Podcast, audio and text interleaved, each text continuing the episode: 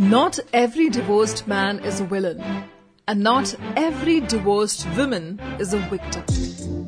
Well, that is the complete title of this episode. Long, isn't it? If you are new to my podcast, it is about divorce.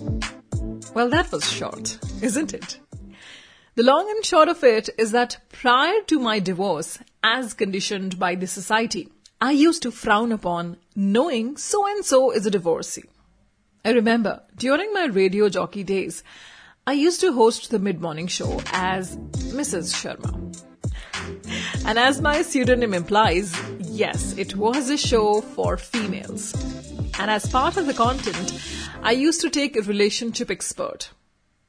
I received the profile of one such expert, and she was a divorcee. You know what? What was my first thought? Ironically, she herself is a divorcee.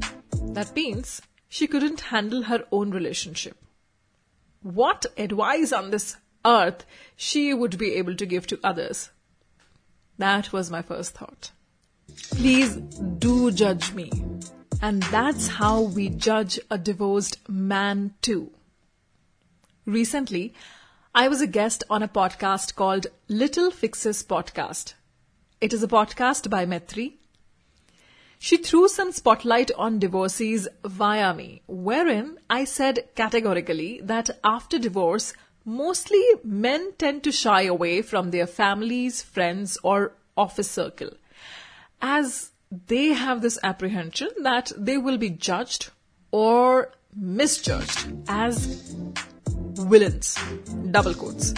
This is our perception, which often leads to putting men in the spotlight during a divorce, while mostly women gain all the sympathies.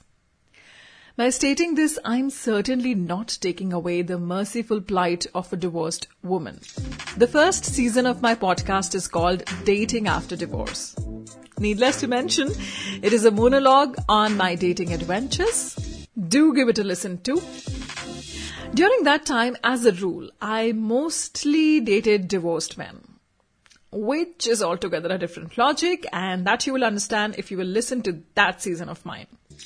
And to my utter surprise, at least two or three men narrated their ordeal of facing domestic violence at the hands of their wives. Ironically, on asking why they didn't ask for help, their reply was, Will someone really accept this? That a man is being beaten by their wife? Now, before you question the authenticity of their story, which at least I did, the fact that out of all the divorced men I got in touch with via dating apps, only a few had this story to share. And uh, the second thing that I felt that I need to trust on such stories is the way they narrated and the intuition I had after listening to their story. I'm sharing one such incident here. I met this guy on one of the dating apps, although we never really dated, but during our initial conversations, the question why the divorce happened is the most common one. To this, uh, his reply was, that his wife had major anger management issues, and in that state, she used to beat him or throw things at him, etc. He also added, Imagine if I would have raised my hand on her, even if in, even if it is in defense, then I could get into huge trouble. And more so, using one of my strength could hurt her real bad. Did you notice the concern?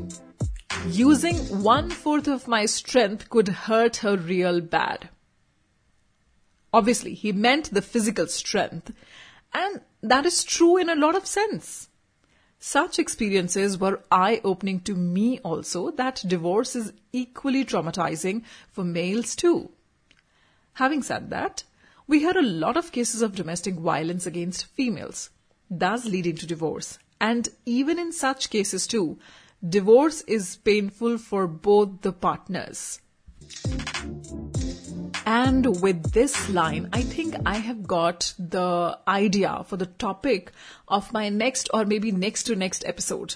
That even if your partner was a villain in the marriage, if some course correction could have helped, or what is wrong, or what could have done in a correct manner. Well, coming back to the topic of this podcast, and especially coming to the latter part of my title, not every divorced woman is a victim. If I describe this taking cue from my own marriage and divorce story, I can surely say I was a victim of domestic violence, emotional abuse, and mental trauma during my marriage. Post divorce, post divorce, my journey was not merciful. I had the support of my parents, friends, and I was financially independent. So I can quote, it was rather the beginning of a happy journey for me. So this can also be one of the case of not being a victim. One more aspect of this story is that at least the Hindu Marriage Act or the Hindu Marriage Law Act or marriages registered under Indian law wherein the female have advantages over males. Although amendments have been made in certain sections, but nonetheless, I have encountered a lot of cases wherein females have mercilessly used, or I should say, misused such laws. Another thread I would like to weave in herein. In some cases, if a child is involved in divorce, mostly the mother gets the custody. And as shared by a few men during, uh, you know, my dating adventures, that how they were at the mercy of their ex-wife to see their own child. Now, this is not only a very tricky situation, but also relative from person to person, or I should say rather case to case.